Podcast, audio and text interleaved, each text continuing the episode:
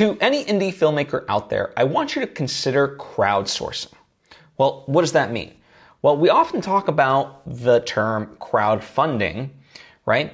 I mean, in many ways, that's kind of self explanatory. It's where you have a crowd, you know, a group of people that helps fund your movie. And that's really useful and wonderful to be able to do that. But when we make our budgets, right, often what we're also kind of considering is the cost of locations, the cost of equipment, the cost of, of uh, props, costumes, uh, whatever else, right?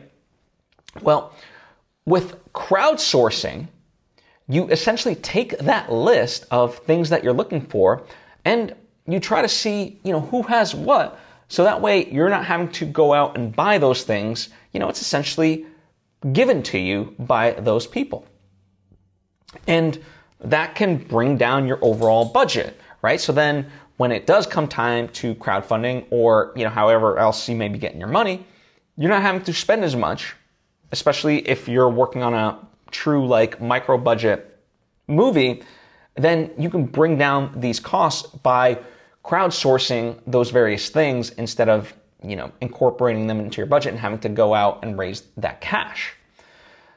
And that's a very powerful thing.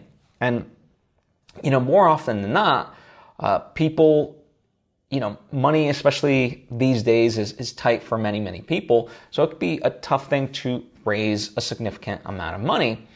Uh, but if people have certain items, you know, okay, that, that can actually be easier to part with. Um, or, you know, even just lend to right? Like it doesn't have to be like they're giving it to you forever, but just lending to you, you know, for the duration of the shoot. And that's a wonderful thing. So please consider that when you make your movies because I promise when, when you're working on a shoestring budget, this truly does help. Um, you know, when you reach out within your network and also just post on social media and things like that. And, you know, you'd be surprised at what's out there, what people are willing to help you out with. So don't limit yourself. And in fact, uh, just to kind of get the creative juices flowing, one of the things I encourage you to do is write down below in the comments section with any ideas of what what you could uh, have crowdsourced. Right? I, have given a few examples, but I would love for us to you know expand upon that for our own benefits. Right? Have this be like a list, and and you know one person's comment builds on top of another and all of a sudden you know one plus one equals three instead of just two right like that that that's kind of uh, how I would love this to function. So please, you know, uh, participate. Anyway, thank you so much. I appreciate you. See you next time.